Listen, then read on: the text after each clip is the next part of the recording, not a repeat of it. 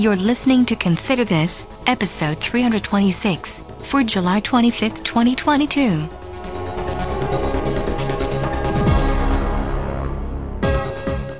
Good morning, good afternoon, good evening. Whenever, wherever, and whoever you are, welcome to a very special episode of the award winning podcast Consider This conservative commentary in 10 minutes or less. I'm Doug Payton, and I have been your host for 326 episodes, including this one. And that number is not going to go any higher. Yes, this is the final episode. As you may have noticed, my release schedule this year has been sparse, and that's putting it nicely. It didn't help that I was in the hospital in physical rehab for six weeks, but even after that, I just wasn't putting in the effort. So instead of pod fading, where releases come fewer and farther between, but you never get closure, I'm going to call this the last episode. And I think it's fitting that this comes a few weeks after this podcast's 10th anniversary on June 14th. Yep, it's been a long ride. Politics has certainly changed a bit in that time, and it's not going away but I'm ready to put this show to bed. So, with that, here are a few things I'd like to talk about.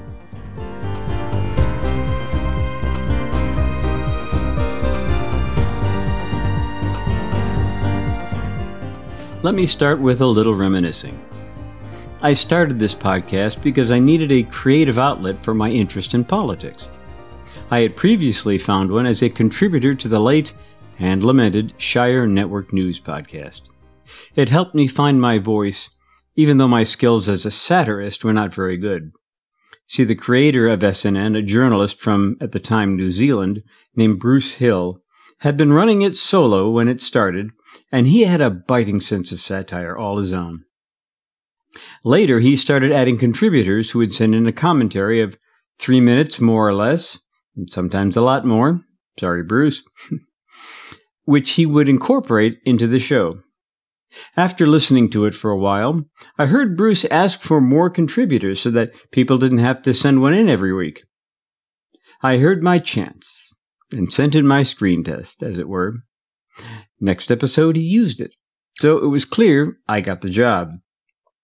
But like I said, my satire chops were not well developed, and sometimes my contributions didn't have any humor in them, satire or otherwise. Anyway, that went on for a while until Bruce had time constraints and turned over the hosting duties to one of the contributors. And Bruce continued to record the weekly interview, the main part of the episode. A while after that, this contributor was having time constraints, so I took over the hosting duties. Needless to say, this gave me experience with audio editing. A while after that, Bruce informed me that he could no longer be involved in the podcast at all. So I suggested we do one last episode as a fitting goodbye to our listeners rather than pod fade. I enjoyed putting that together, but when that was done, my creative outlet was gone. I really wanted another one, and so this show came out of that. So thanks, Bruce, for that push.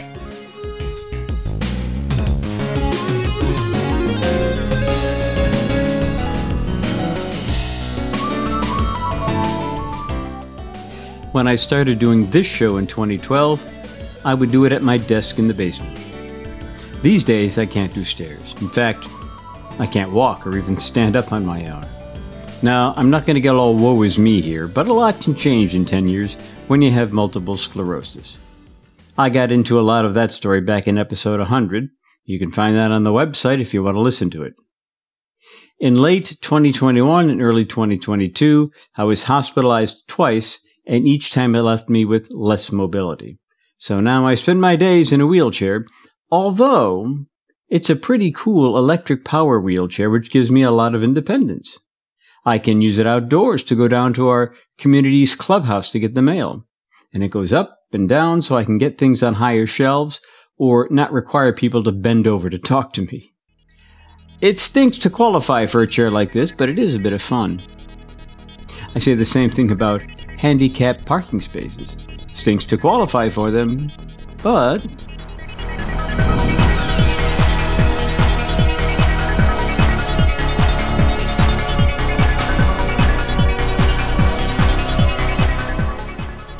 Just a quick note on some recent headlines. First, after almost half a century of working within the democratic system, pro lifers won a huge victory when Roe v. Wade was officially overturned. I think the justices got it right when they said two things. One, that abortion never really was a constitutional right. Instead, seven unelected justices created it themselves. I mean, was Roe's trimester system in the Constitution? No, it was unlawful legislation, pure and simple. So women didn't lose any right at all. They never had it. And if you're upset over a development where more babies will live to see the light of day, well, it just seems to me you're not on the right side of history. The second thing that the court said was to agree that a majority of nine unelected justices should not be making rules as consequential as these for the entire country. So they agreed to get out of the way and let the people decide for themselves through their elective representatives. You know, the democratic way. Unlike how some of the left are framing this, this is how the government is supposed to work. Elected representatives make the laws, and judges merely decide who is right in a dispute based on those laws. I had a lot more to say in the last episode about the leak of the Alito draft opinion. Turns out there wasn't much of a change between the draft and the final opinion, so my comments still fit. Radio host Erick Erickson had a wonderful column that he wrote about the end of the Roe era. Link is in the show notes, and here's what he wrote.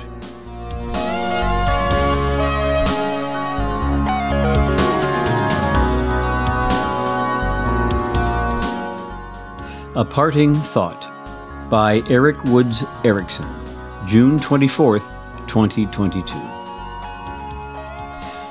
The strong nuclear force is the force that binds the nucleus of an atom together. The protons and neutrons, the quarks, and more are held there by that force. For 40 years, Roe v. Wade has been the strong nuclear force of the conservative movement.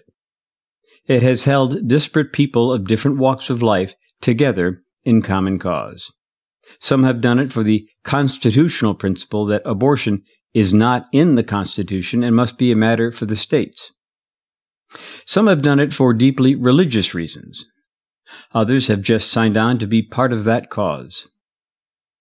Today at 12:20 a.m. Eastern Time, the United States Supreme Court snuffed out the strong nuclear force of the conservative movement. That movement will now fracture in many unforeseen and unpredictable ways. Some small government conservatives will now favor more expansive government spending for families and mothers. Some will favor and support more robust moral policies at the federal level. Some will be more libertarian than ever before. Where there had been consensus will now be in some cases disunity and discord.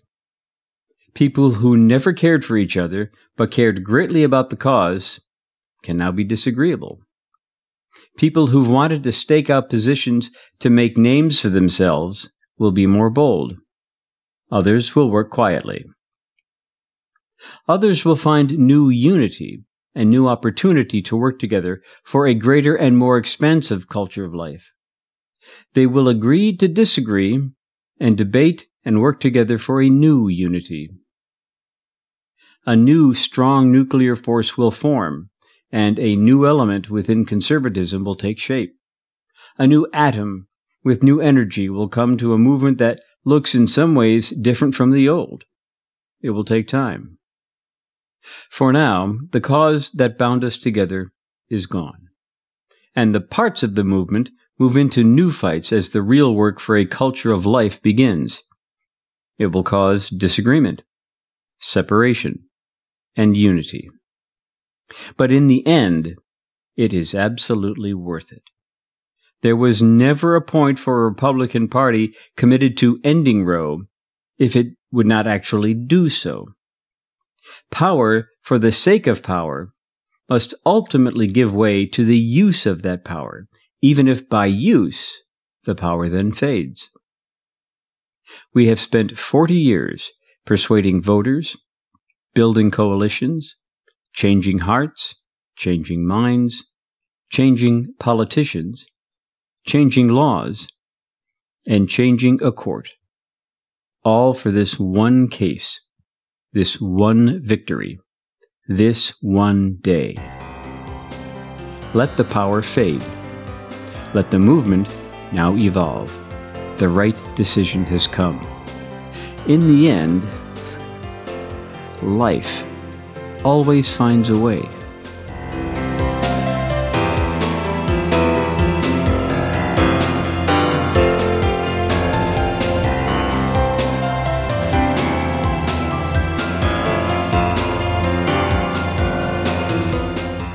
And so, finally, a parting thought of my own. We were at the home of our future in laws on one of those Sundays that was attended by a boatload of their extended family. My son had gotten to know one of the guys there, who was a future son in law, and my son had pointed him to my podcast on Spotify. Note to future podcasters get listed on Spotify. I asked him what he thought of it, and he replied with a smile, I really enjoy it. My wife then asked, So are you a conservative? After a brief pause, but keeping that smile, he replied, I really enjoy it. We had a good laugh at that. But here's the thing that guy has been my main target audience all along. And besides him, I know of a few other listeners who fit that description. I consider it one measure of success that I have listeners like that. Those who disagree with me but are willing to listen and consider this, hence the name of the show. If you are one of those listeners, thank you so much for your time and consideration. I hope you've been given a thing or two to think about. Now, my secondary audience has always been what the vast majority of my listeners are, and that is those who are already conservative, or at least center right on the political spectrum. By one measure, there are around a thousand of you out there. One thousand? As I've noted before, where in the world could I go every week or so where 1,000 people would gather to listen to anything I had to say? The only answer I know of so far is podcasting. If you are one of those listeners, I want to thank you for your time as well. And I hope I've given you either new ways to think about the issues, or information about issues you weren't aware of, or a voice for your opinion via your feedback, or something to share with friends to help persuade them, or perhaps a little bit of all of those. I consider it a measure of success if I've done any of those things for you, or if I've just given you a reprieve from the liberal media for 10 minutes or less. And so, to remind you once more that in whatever situation you find yourself, whenever, wherever, and whoever you are, always take some time to consider this.